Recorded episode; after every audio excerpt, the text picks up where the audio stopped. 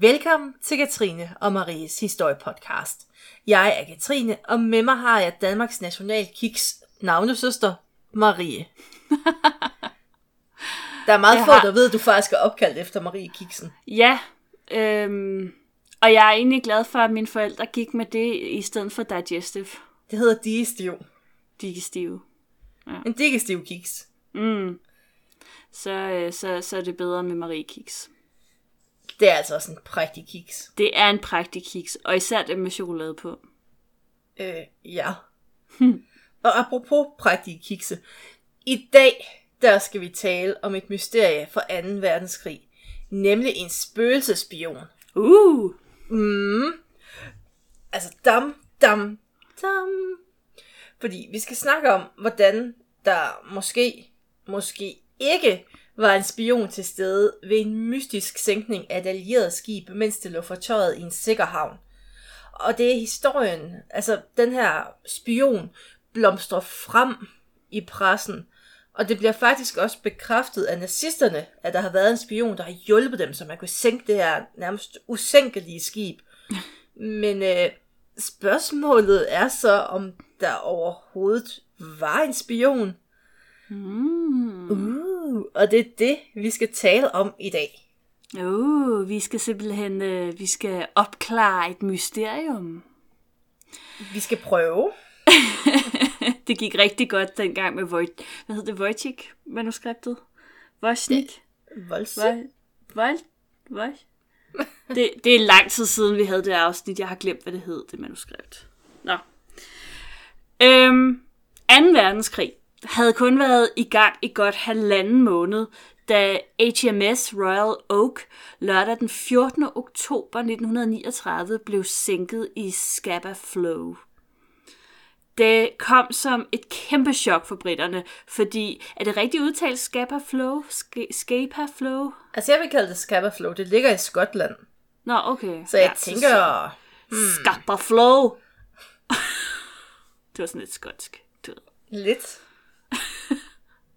Jeg ved ikke, hvorfor jeg har lyst til at sige arr. Det er sådan skotterne, de er sådan lidt piratagtige. Nå. Øhm, men det kom som et kæmpe chok, øh, da det her skib det blev sænket, fordi man havde regnet med, at det her det var en sikker og en, altså en ankerplads, som, som man aldrig ville kunne angribe. Og ikke mindre end 833 omkom under ulykken. Hmm. Og det sker sådan her, altså en time, og altså sådan lidt over et om natten, der mærker man på skibet sådan en let rysten. Og 12 minutter senere, der sker der en kæmpe eksplosion. Og klokken halv to, der var Royal Oak kændret, og hovedparten af besætningen var druknet, så det er gået super stærkt det her. Og dødstallet, det var uden tvivl også blevet højere af, at det her signal, der plejer at komme, sådan at man ligesom skal forlade skibet, der er et eller andet galt, det aldrig kom, fordi der var et strømsvigt på skibet. Og de her lojale søfolk, de, de lader bare være, selvom skibet det begynder sådan at hælde, og Ja, man hopper der da er skibet, eksplosioner, vide. og vandet strømmer ind, og så videre. Nej, nej. Øh, men de overlevende, og iblandt dem var øh, selveste kaptajnen, som jo ellers burde gå ned med sit skib, øh, de troede, at eksplosionen det sådan var øh, noget, der var sket inden i skibet, øh, og at den havde antændt magasinet, øh, der indeholdt et brandfarligt materiale. Men, men, men, flådens efterretningsafdeling, de havde en anden teori. De havde nemlig viden om, at BBC's lyttetjeneste i Caversham Park havde opfanget en tysk nyhedsudsendelse, hvor i det hævdes, at en enlig ubåd var ansvarlig for sænkningen. Så, nu er spørgsmålet, om det her bare var sådan øh, nazi-propaganda, var det bare noget, de sagde, fordi altså sådan lidt ligesom øh, i dag, så, så kunne al-Qaida finde på at tage æren for et eller andet øh, terrorangreb, selvom det ikke rigtig var dem, der havde gjort det. Men hvis bare der er nogen, Ja, der tror det på samme. det, så, så, så er det jo godt. Øhm, eller, øh, eller var der noget om snakken? Var tyskerne indblandet i det her monstro? Og det skal man jo have fundet ud af. Så hurtigt der blev der nedsat en undersøgelseskommission med den tidligere marineminister, Lord, senere Lord Chatfield som formand. Og kommissionen kom til den konklusion, at tyskerne formentlig talt sandt, og en ubåd på en eller anden snedig måde havde snedt sig ind på den her base. Og hvis man slår basen op, så er den, altså den er ret perfekt som flådebase, fordi der er sådan en ø lige ud for, så man kan faktisk spærre af ind til den. Mm. Mm. Så Ja. det er sådan en ret vild operation i virkeligheden, når man skulle snige sig forbi blokeringer og vagter og blokeringsskibe. Og Ja. så skulle den her ubåd efter sine være sejlet ind, skulle den torpedo afsted, og sejlet hjem igen, Uden at der var nogen, der opdagede det. uden at der var nogen, der opdagede det. Så det var også en Ja. ret vild operation i virkeligheden. Og om Helt sikkert. natten. Og, Om det, ja. ja. Afhøringer afslørede, at der var en række mangler ved det lokale forsvar. Øh, og det havde det gjorde, altså det gjorde det muligt, øh, eller hvad skal man sige, det, det gjorde det sandsynligt, at den her ubåd faktisk godt havde kunnet snige sig ind øh, i, i havnen. Og det kom også frem, at øh, der faktisk ikke var, der var faktisk ikke nogen beviser, der kunne underbygge teorien om sabotage. ja, der var sket noget på båden, og det var jo det, der havde gjort det. Nå, altså inden, inden for Inden, på der var en, der havde sat ild til skibet indenfra os. Ja, okay, på den måde. Så man havde faktisk regnet med, at det måske sådan var en, en, et internt job, eller sådan lidt. Ja, at der var en eller anden, der var brudt ind på skibet og sat ild til et magasin. Oh, ja. Ubådsteorien, den blev også senere bekræftet af tyskerne selv, da chefen, for, eller kaptajnen for U-47, den meget højt Günther Prin, eller Prin, den 18. oktober 1939 til en pressekonference hævder, at han havde gennemført altså, en opgave, som andre tidligere har måttet opgive. Sådan lidt mystisk. Fordi, ja. og her henviser han til, at under 1. verdenskrig, der var to ubåde blevet sunket under et forsøg på en tilsvarende operation. Hmm. Så nu står vi lidt og siger, at det er med al sandsynlighed en ubåd, der har gjort det her. Men der er bare stadig spørgsmål om, hvordan? Hvad, hvad er anderledes den her gang? Ja. Der var rigtig mange aviser, som bragte den her historie, og Prien, altså den tyske ubådskaptajn der, han øh, bragte i 1940 sin egen beretning, hvor han sådan skriver, jeg sænkede Royal Oak, Meget Okay. ikke pralende. if you say so. Øh, øh, og desværre så blev historien, øh, Eller- ja, desværre for historien, så øh, blev han dræbt den 8. marts 1940, øh, fordi at øh, den ubåd, han var kaptajn på, den blev sænket. Ja, og nu står vi så tilbage. Det ville være fedt, hvis primærkilden var i live. Ja, Citat egentlig. alle historikere nogensinde. Men vi ved, at han på en eller anden måde var trængt ind i den her flådebase. Men igen, vi ved ikke, hvordan. Der er ligesom en mellemregning i det her, vi mangler, fordi var han bare sådan en ubåds wunderkind. Mm. Og der var rigtig mange bud på, hvordan det her skulle forklares. Og en af dem, eller mange af dem, involverer, at der har været en spion på land, der har hjulpet ham. Og det er en interessant teori. Men det er nok heller... Der, der er nogle spørgsmålstegn ved det, så Marie, take it away. Take it away.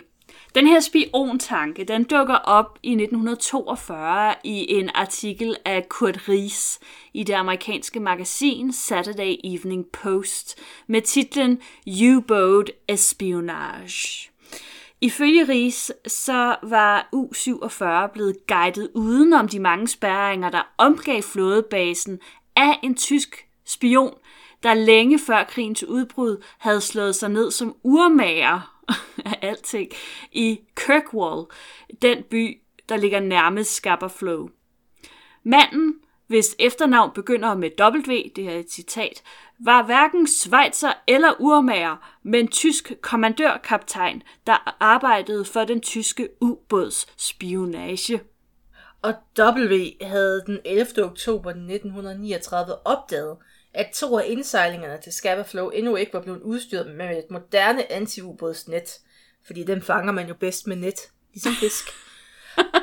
Nej, men det, det, det er faktisk sådan, at hvis den får sådan et net i propellen, og den ikke kan komme fremad, Jeg kan det, godt se, det er et stort problem. ja, det er det faktisk lidt. Så derfor Så der var så, sådan en træt fisker, der, der, øh, der er gået en ubåd i nettet igen. øh, Øh, den må man jo ikke sælge. Så derfor, der sendte W med det samme en kodet besked til Haag. Og to døgn senere, der mødes han med ubåden lidt uden for alt det her, og som han så guider ind på basen. Og rejsen hæver, eller hævder, at den britiske undersøgelseskommission udmærket vidste, at det var sådan her, det foregik. Selvfølgelig vidste de det. W, øh, han var nemlig forsvundet fra Kirkwall. Hmm, Lige fishy. pludselig. Ja. Øh, hans forladte bil blev morgenen efter angrebet fundet i nærheden af Scapa Flow. Hmm. Men problemet er så lidt, at øh, den her teori, den får lige pludselig mange former. Fordi en anden forfatter, han uddyber teorien om W. Og W hed ifølge Signer Alf, eller ifølge Sinker, den anden forfatter, Alfred Wering W. Og i 1927, der havde han skiftet identitet til Schweizeren Alfred Ortrell, eller Ørtrell. Og han var flyttet til Orkney. Og 10 år senere, der havde han så opnået britisk eller skottisk statsborgerskab. Så nu er han så blevet Skottisk. skottisk øh, statsborgerskab, og det var jo forresten ja. øh, gået utrolig let, fordi han var så vældig og velintegreret. En Ja, det var, mand. det var den gang. Ja. Øh, I de næste 10 år, der havde Alfred rig mulighed for at studere det her forsvarsværk. Derfor så var han jo også perfekt som spion. I 1939, der sendte han over sit hemmelige radioanlæg et signal til Tyskland, og skulle efter sigende være gået ombord på ubåden omkring øh, Kirk, Kirkwall, går ud fra byen der. Med sig havde han øh, opdateret kort med oversigt over vagtposter og blokeringsskibe.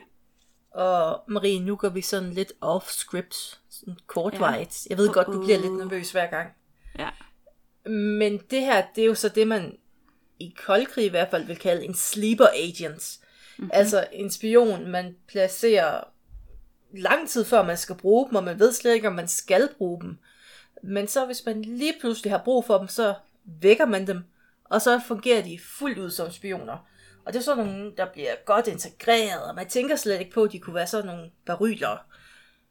Og det var man også mm. bange for under den kolde krig. Mm. Dem var der vel også mange af, tænker jeg. Det skulle der efter sine være, ja. Mm-hmm. Det var bare lige en detur. Ja. Og Ørtrel han hjælp øh, kaptajn Prin med at styre udenom de her forhindringer på vej ind til Scapa Flow. Og, der, og så hjælper han selvfølgelig også med at gennemføre angrebet. Og bagefter, så sætter de begge to kurs mod Kiel. Så sejler de hjem til en heldemodtagelse. Mm. Så ham her, Alfred Ørtel, han var den ene, der var ligesom mistænkt for at være øh, spionen, der havde hjulpet tyskerne ind til skibet. Der var også en anden mistænkt. Det var hollænderen, og nu skal jeg tale hollandsk. Det er jo slet ikke mig, der har arrangeret det, dig, der skal sige det. Ja, men det, det var en, øh, en fyr, som hedder, øh, nu siger jeg det lidt på dansk, ikke? men altså Joachim van Schüllermann. Det Du mangler et øh, fornavn, Ja, men det er fordi, der står... Nej, det er ikke et fornavn. Øh, der står Minær, eller Minær, Minær, og det betyder herre. Nej, så lærte jeg noget nyt. Ja, øh, men øh, Joachim van Schüllermann, han øh, kom i 1927 til England for et svejtisk ur- og juvelerfirma, så vi, vi bliver lidt i samme branche, kan man sige. Det er måske en god branche for spioner, det ved jeg ikke, at arbejde i, i urbranchen. Nå, men øh, i 1928, der åbnede han faktisk et lille værksted i Kirkwall af alle steder. Fem år senere, der blev han endda skotsk statsborger. Men øh, havde han rent mel i posen? Selvfølgelig havde han ikke det. Ifølge visse teorier, der var Schullermann i virkeligheden kaptajn Kurt von Müller. Mm. Allerede navnet, ikke? Ja, jeg kan godt fornemme det. Og hvis det var Kurt von Müller, så var han en ganske farverig karakter, der blandt andet havde jernkorpset, korset. Ja. Og det får man jo for tapperhed i den tyske her. Ja. Og det han, skulle han have fået for sin tapperhed under Jyllandslaget og slaget i Kattegat. Og så han var, han var lidt kendt på de her En kanter. første verdenskrigs krigshelt. Mm, ja. Og vi ved jo godt, øh, hvordan at de der tyskere, de havde det efter Første Verdenskrig. Det snakkede vi om med Göring. De var sure. Der var bad Så, øh, feelings. der var meget bad feelings, så han havde grund til måske at ville forråde nogen. Von Müller, han skulle efter sine ligne Vering eller Ørtel, altså ham, den anden vi snakkede om, rimelig meget. Altså sådan udseendemæssigt. Ja. Øh, og de havde endda også været i Schweiz for at studere urmageri sammen igen. Det er sådan en Det begynder sjov. at blive lidt fishy, ikke? Øh, Ja, altså okay. okay. Marie, vi skal nok komme til at tale om det. Og i den her teori, det er jo en anden forfatter, der fremsiger det her, der sejler spionen von Müller ud til ubåden i en lille jolle i, mørke, i ly af mørket, og så bliver han ellers samlet op. Og i den her historie, der får vi også detaljer om hjemkomsten til Kiel. Fordi at der bliver selvfølgelig rapporteret om, at de her ubådshelte kommer hjem. Og der er en journalist, der bemærker, at de her ubådsfolk, de kommer selvfølgelig op. Og til allersidst, der kommer der sådan en lille, lidt tyk mand også op, der helst ikke vil tage billeder eller snakke med nogen. Og det skulle så, efter sine være for en møller, der så, og han kommer så og flytter til Berlin og lever lykkeligt til sin dages ende, eller hvad man nu gjorde på det her tidspunkt indtil 45. Ja. ja, Spændende. Ja, der lyder, det lyder, ja, ja, the, the plot thickens, måske. indeed. Indeed. I 1956, der bliver der udgivet endnu en bog om, øh, om sænkningen af, af det af Royal Altså, der Oak. gik lidt inflation i det, vil jeg sige. Det blev sådan Med øh, spionhistorier og alt muligt. Jeg kan forestille mig, at det også er sådan et emne, som virkelig vækkede nogle konspirationsteoretikere rundt omkring. Mega mange. Altså, hvis du Ja. nogensinde skal se sådan konspirationsteoriernes vugge, så skal du finde nogle af de der spionhistorier fra 2. verdenskrig. Helst mm. dem, der er udgivet under falske navne og sådan noget. Der er så, så mange, og de er så, så vilde. Det lyder spændende. Det lyder som om, det kan være, at vi skal have et, øh, et afsnit om det. Og det er jo, og der, øh, og det var jo ikke altid sådan dem, der var involveret, der skrev det. Det kunne også være deres koner, der skrev det, efter de var døde, og Fedt. havde fundet et manuskript på loftet, sådan helt magisk. Og, Ja. Det var jamen, pludselig... det, det var en insane teori. Eller Fedt, Fedt. industri, det der. Det var, spændende. Den eksisterer stadig. Det er, det er jo et af, altså at lave sådan nogle konspirationsteorier om 2. verdenskrig, og hvad nazisterne gjorde, og hvad nazisterne ikke gjorde, det, altså, det, kan, det er der blevet skrevet mange tykke bøger om. Og deres hemmelige ritualer i slottet på i Kvetlinburg, og jeg ved ikke. ja, Nå, vi skal videre. Teori nummer 4 er vi nået til. Og øh, den starter i 1956, hvor der bliver udgivet endnu en bog om, øh, om sænkningen af Royal Oak. Forfatteren er ingen ringere, som om alle ved, hvem det her er. Og det gør alle vores lyttere selvfølgelig også. Walter Schellenberg. men hvis der skulle være en ny lytter derude, så var han øh, en del af toppen i den nazistiske efterretningstjeneste SD. Okay. Så, øh, så ja, tak for det. Så vi Det var lige- så lidt, folkens. Så ved vi lige det. Øhm, han havde i slutningen af krigen søgt tilflugt i Sverige, men i juni 1945, der var han blevet dep- deporteret øh, til Tyskland. Nogen skulle hjem og have deres straf. Ja, med rette. I 1949, der blev han idømt 6 års fængsel. Øh, forresten, bogen- ved du, hvor lang tid han kom til at sidde i fængsel? Altså, efter det. Øh, To nej. år. To Fordi år. han havde også lige siddet et par år efter 45. Så seks års fængsel til ham. Fedt. Mm. Jamen, det var godt. Ja. Godt så. Nå, mm-hmm. Nå, men i den her bog, som, øh, som øh, Walter Schellenberg han så skriver, der bliver det antydet, at den her Alfred Wering, den første vi snakkede om, havde sendt et vigtigt signal til flåden, som var afgørende for indsejlingens succes. Og det lugter jo lidt af en smoking gun, det her. Og mm. det er jo også vigtigt på en måde, fordi det betyder, at Schellenberg åbenbart kendte til operationen og spionen. Ja. I 1959 der offentliggjorde Alexander McKee sin egen undersøgelse af den her katastrofe. McKees konklusion var, at Wering aldrig havde eksisteret, simpelthen. øhm, meget af den viden, man havde om indsejlingen, stammer jo fra ham her, kaptajn Prien, eller Pre, Prins, Prins, øh, selvbiografi, altså ham her ubådskaptajnen. Eller biografien, det er jo, altså, noget af det, han begyndte på den, men så, øh, du ved, naturlig ja, så, årsag så død. døde han. Ja. Øh, så var der andre, der skrev videre for ham på baggrund Ja. af logbøger. Ja, men det er ligesom derfra, vi har det meste af vores viden omkring den her episode. Øh, og senere kommer den her tidligere chef for den tyske flåde også ud og afviser pure, at der skulle være tale om en spion. Så nu er vi sådan lidt bumpet tilbage til... Ja, det begynder at stikke i alle mulige retninger. Men Ja. det rejser jo så også det spørgsmål, at hvorfor skulle Schellenburg lige pludselig tale om en spion, når flådechefen siger nej? Hmm, Og en forklaring kan jo være, at MI5, altså den engelske efterretningstjeneste, hvis vi husker dem fra undersøgelseskommissionen, de var jo ret overbevist om, at det var en spion, fordi at, hvad kunne ellers forklare det? Og gæt hvem der afhørede, og sådan havde Schellenburg i deres varetægt. Yep, det var MI5. Og måske kan der have været en form for påvirkning under afhøringerne, at de har spurgt på en lidt ladet måde, og så har Schellenburg jo bare sagt ja. Ja. Og så har han måske fået den der idé, og så vokset lidt ind i hans hoved. Kan de så også have lagt den navn i munden på ham på en eller anden måde? Altså Væring? Øh, selvfølgelig kan de det. Fordi hvor skulle han ellers, hvis der ikke var nogen, hvor skulle han så kende navnet fra, og Ja, det er lidt det. Hmm, mystisk. Hmm. Det næste, det har øh, overskriften Den komplicerede, så nu tænker jeg, at vi Det er skal, øh, så vildt igen. nu skal man lige trække vejret en gang ind og holde tungen lige i munden og alt det der. Mm. I 1978, der blev der fremsat en teori om, at Væring faktisk aldrig havde eksisteret. Altså den her, det, det hvad kan man sige, bekræftede jo sådan set McKees øh, konklusion. Og at han var en fiktionel, eller ja, en fiktiv hedder det, øh, figur i et sensationshungrende forfatteres hoveder. Altså at det simpelthen bare var Det var en god Digterværk. historie. Ja.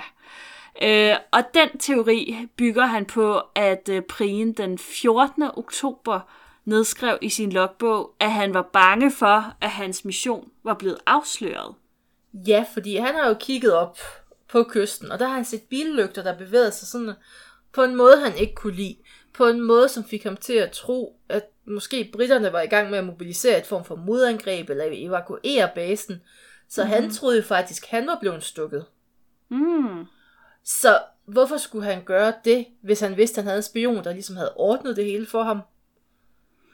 Så der er bare utrolig meget rum for fortolkning i den her historie. Men man kunne jo godt forestille sig, at, altså, at, man havde, at, at man havde haft en spion, og at spionen så var blevet afsløret. Det var så også en mulighed. Men man står jo stadig i den situation, at vi kan jo ikke komme udenom, at skibet blev sænket. Nej, men man kunne jo, altså, Så missionen er jo lykkedes. ja, og det kunne jo også bare være, at Prin faktisk var god til at sejle en ubåd, og var sådan lige dele dristig og lige dele heldig, så det lykkedes. Mm, tror det- du, at kunne man forestille sig, at... Øhm, ja, nej, det kan være, at vi, skal, disku- vi kommer til at diskutere det senere. Vi er faktisk. snart færdige, så er der masser af tid til diskussion. ja. Øhm, men altså, den her spionteori, det var øh, den sådan bredt accepterede teori helt op til 1960'erne. Ja, det er så der, det begynder at blive lidt, hvor folk stiller spørgsmålstegn ved det. Fordi Ja. der kommer også nogle nye strømninger inden for historieforskning, hvor man faktisk begynder at kigge lidt kritisk på de her 2. verdenskrigsberetninger. Mm. Ødelægger alle de gode historier. Mm, Ja. Men der, hvor man lander i dag, det er, at det er sandsynligvis et stort nej.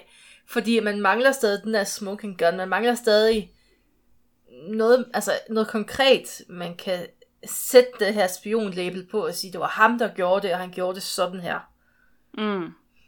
Altså, nu så kan jeg jo så komme her med det, jeg var ved at sige lige før. Ja, Og nu bliver jeg lidt konspiratorisk, ikke? Gør det. Men det er svært at lade være. Kan man forestille sig, at, øh, at det simpelthen er en historie, som britterne selv har konstrueret, fordi at Ja, det var for forklare. pinligt, ja. eller sådan et eller andet, altså for at dække over, at, at, at det her, det var sket på en eller anden måde, og at man i virkeligheden ikke vil have sandheden ud om, hvorfor at, eller hvordan Royal Oak blev sænket, så har Jeg de har ligesom det lidt sådan, Her. jeg tror måske ikke, de aktiv løg. Jeg tror måske bare, det var så svært for dem at forstå, at det kunne være, at man kunne blive angrebet der, at man var nødt til at sige, at ty, altså nazisterne havde snydt, for det er det eneste, der for, kan forklare det. Men, men det, som stadig forvirrer mig lidt, og det er de her personer, som bliver anklaget for at være spioner, ikke? Væring, skråstreg Ørtel, øhm, og øh, hvad var det, den anden han hed? Ikke Kurt Møller, Øh, det, ja, det var von Müller. Ja, Schillermann.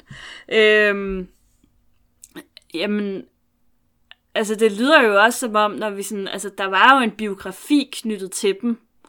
Man vidste jo sådan nogenlunde, hvor de havde været, og hvor de kom fra, og hvor de havde bosat sig, og altså især med ham her Væring, som, som jo så havde et, et urmagerværksted, man må have haft et fysisk sted. De siger også, at hans bil bliver fundet, og så videre.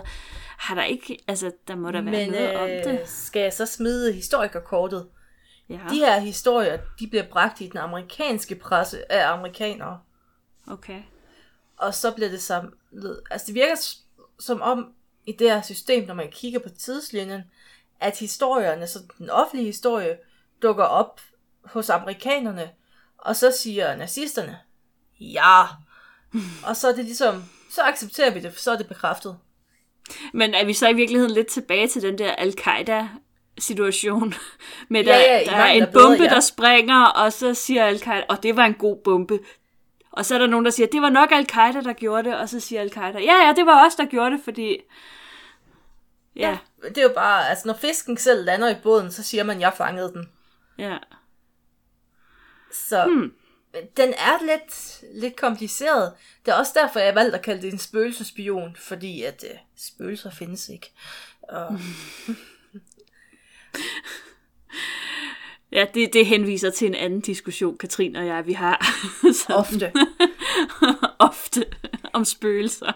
øh, men Nej. mens, øh, skal vi lige holde et lille interlude, fordi at, øh, der Ja. var sådan et lille bip på historien i 2002. Nå, spændende. Øh, fordi gæt hvad der dukkede op i det der farvand. Der kom der lige sådan en lille torpedo fra U-47-ubåden op til overfladen. Altså Som i ikke- Scapa Flow? Ja, som ikke var eksploderet. Okay. Så det kan Ja, okay, være, at der det er faktisk sådan er blevet rimelig- skudt flere steder. Hvor Det er sådan ene- lidt smoking gun-agtigt. Ja, så der har jo været en ubåd. Ja, det har der. Men det var bare sådan, så var der lige pludselig en torpedo, der dukkede op. Men har man ikke kunne undersøge, altså hvad skete der med skibsfraget? Jamen, Har det man er ikke kunne undersøge det? erklæret øh, en, øh, et, sådan det der evigt hvile. Men man har jo nok undersøgt det, og det har også, altså det har været en torpedo, der har sunket det. Ja. Der hvor min spionsans så kilder en lille bitte bitte smule, Mhm. mm-hmm. det var den der strømafbrydelse. ja. Det virker lidt mystisk i min verden. Så du tror måske også, at det kan have været nogen internt på skibet, der har samarbejdet med tyskerne? Der kan da godt være en, der har klippet en ledning. Ja. Det synes jeg virker mere realistisk i den her fortælling i virkeligheden. Ja. Uden at skulle tolke på historien og sådan noget. Ja. Der er så mange ting, vi ikke ved om den krig, altså. Og så mange mennesker tænkte engang. Åh, ja. Ja. Ja, nu kan jeg slet ikke holde op med at snakke, tænke på det. Men det ligger altså stadig deroppe i Scapa Flow. Ja, eller- ja, og erklæret evigt hvile for de der stakkels, stakkels mennesker. Og Ja, hvad sagde vi? 830? ja, jeg mener, altså de tal, det varierer selvfølgelig lidt, det gør alle mulige tal. Mm, Ja, ja. Men der er en af de her forfattere, der har talt med de 15 overlevede, altså 15, om det her. Og de har forresten også alle sammen afvist, at det kunne være en spion Nå, senere. okay. Ja. Men hvor ved de også noget fra? ja, jeg skulle det er lidt svært for dem at tolke på, når de sad på skibet. Ja, ja, lige præcis. Altså bare fordi man har været ombord og, og en viden er man jo ikke nødvendigvis en sandhedsvidne, der, der ved alt. Nej, Nej, det skulle mere være...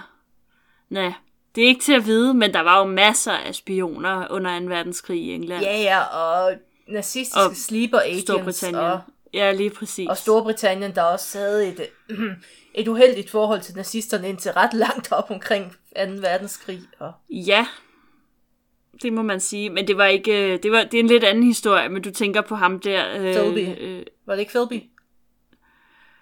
Nå, det kan godt være. Jeg tænkte på ham der, den kongelige, faktisk. Ja, det var der også.